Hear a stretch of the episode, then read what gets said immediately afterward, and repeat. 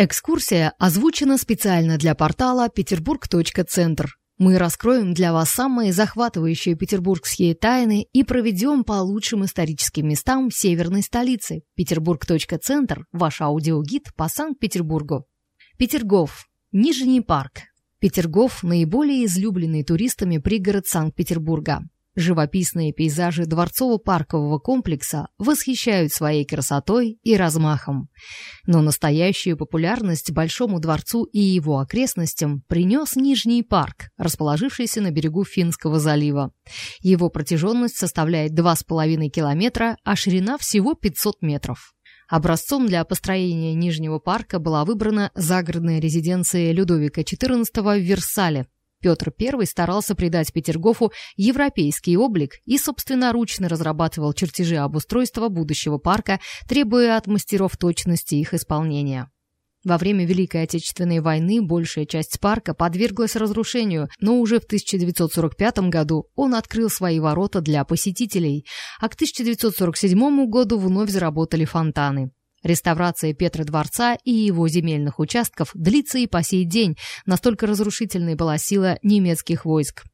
Сегодня Нижний парк наряду с Верхним садом, Александрией и Колонистским парком входит в состав Государственного музея-заповедника Петергоф. Архитектурный ансамбль Нижнего парка. Архитектурный стиль столицы фонтанов регулярный. В этом направлении было построено большинство европейских зданий XVIII века. Для регулярного стиля характерны композиционные равновесие и симметрия. Парк разворачивается по обе стороны от морского канала и делится на три части – центральную, восточную, западную. Прежде чем речь зайдет о культовых сооружениях, стоит отметить интересный факт. Вся водопроводная система Петергофа, в том числе и фонтанов, функционирует без единого насоса. Ее план разработан лично Петром I и основан на принципе естественного движения воды в водоемах. Большой каскад является самой масштабной системой фонтанов в мире. Основой композиции служит нижний грот, к которому ведут две лестницы. Каждая имеет по семь ступеней и украшена скульптурами и вазами, а также восходящими струями воды. Центральным звеном грота является фонтан-корзина с тремя направленными в ковш струями воды. Еще одной особенностью Большого каскада является фонтан Самсон, который установили в 1735 году уже после смерти царя Петра I. Чуть позже, в 1738 на площади каскада появилась работа Растрелли, изображающая пару тритонов с раковинными трубами. С тех пор внешнему виду Большого каскада пришлось пережить кардинальные изменения. Виной тому были многочисленные реставрации, но самые большие потери принесла Великая Отечественная война. Ходит легенда, что после известия о наступлении немецких войск главные скульптуры каскада были вывезены и спрятаны. Другая история гласит о похищении статуй иностранными солдатами для переплава оружия. Были скульптуры разрушены или украдены, неизвестно до сих пор. Реставраторам пришлось восстанавливать большинство архитектурных композиций по чертежам и фотографиям. На это ушло ровно пять лет. По обеим сторонам морского залива красуются воронихинские колоннады, Прямые линии стройных рядов с парными столбами завершают небольшие по размерам фонтаны. Построены они были в первых годах XIX века. Западная часть отличается скромностью и строгостью линий ландшафта и архитектурных строений. Спокойствие и размеренность дарит она своим посетителям. По левую сторону от Большого каскада располагается дворец Марли с прилегающим к нему парком. Идею его оформления и названия Петр I перенял у резиденции французских королей Марли Леруа, которую он посетил во время поездки в Париж. Тем не менее, дворец не является точной копией своего оригинала. Он имеет собственную, неповторимую архитектурную и ландшафтную композицию. Петерговский Марли, в отличие от французского, имеет два этажа вместо одного и по форме приближен к кубу. Также во дворце отсутствует парадный зал, его роль выполняет вестибюль. Оформление у Марли довольно скромное. Эта особенность характерна для всех малых дворцов, присутствующих в ансамблях Петергофа. Дворец Марли был построен для гостей царской семьи, но постепенно утратил свои функции. Позже Петр I переделал его под собственную гардеробную и хранилище вещей. Первая реставрация ожидала здание в 1899 году. Оно было беспощадно разрушено временем до такой степени, что его пришлось разбирать и строить с нуля. Второй причиной послужила Великая Отечественная война.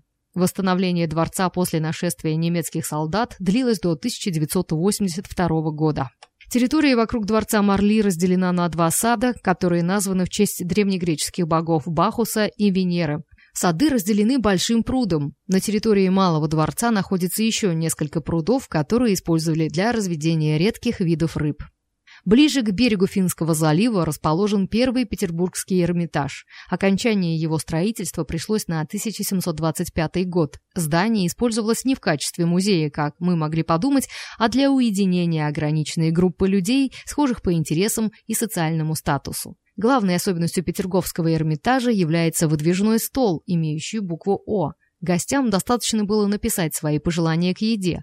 После стол опускался на нижний этаж и появлялся вновь с готовыми блюдами. На территории западной части также расположен каскад «Золотая гора» и фонтан «Китовый». Изначально в центре композиции фонтана «Китовый» находился сказочный персонаж рыбы-кит высотой в 7 метров. По сторонам от него находились морские быки. Все скульптуры были красочно оформлены Гендериком ван Брумкорстом, мастером лаковой росписи. Сегодня фонтан украшает вращающийся шар. Фонтаны восточной части Нижнего парка поражают своей красотой. Главенствующим среди них считается шахматная гора. Каскад спускается вдоль склона и заканчивается круглым бассейном. По обе стороны от фонтана расположены лестницы, украшенные статуями. Над шахматной горой находится грот, где выседают три камерных дракона, пасти которых извергают струи воды. Также в восточной части находятся две точные копии фонтанов, которые Петр I видел в Риме. Высота каждого из них составляет более 10 метров. Здесь же расположены водная скульптура пирамида, фонтаны солнца и сноп. На берегу Финского залива, прилегающего к восточной части, стоит дворец Монплезир. Дословно название переводится как «мое удовольствие». Это был любимый дворец царя, и после его смерти в стенах Монплезира организовали музей в его честь. Во время военных событий здание пострадало меньше остальных, и его не пришлось выстраивать заново. Расположенная недалеко от дворца статуя бога Нептуна, по легенде, приносит удачу. Чтобы получить благословение от морского царя, нужно потереть ему одновременно обе ноги и подкупить монеткой. Также в восточной части располагается Екатерининский корпус, состоящий из каменного здания, служившего для проведения балов и банкетов, и деревянного домика, где жила Екатерина II. Соединены обе части галереей. По указу императрицы здесь был установлен фонтан «Фаворитка», иллюстрирующий басню популярного в то время поэта Жана де ла Фонтена. В круглом бассейне, как живые, плещутся четыре статуэтки уток и каменный мопс. Бросившим фонтан монетку улыбается удача. В строительство и оформление Петергофа Петр I вложил все свои силы и любовь к родной земле. Нижний парк является тому наглядным подтверждением, столько гармонии и красоты излучает территория дворцово-паркового ансамбля. Экскурсия озвучена специально для портала peterburg.центр. Мы раскроем для вас самые захватывающие петербургские тайны и проведем по лучшим историческим местам северной столицы. Петербург.центр – ваш аудиогид по Санкт-Петербургу.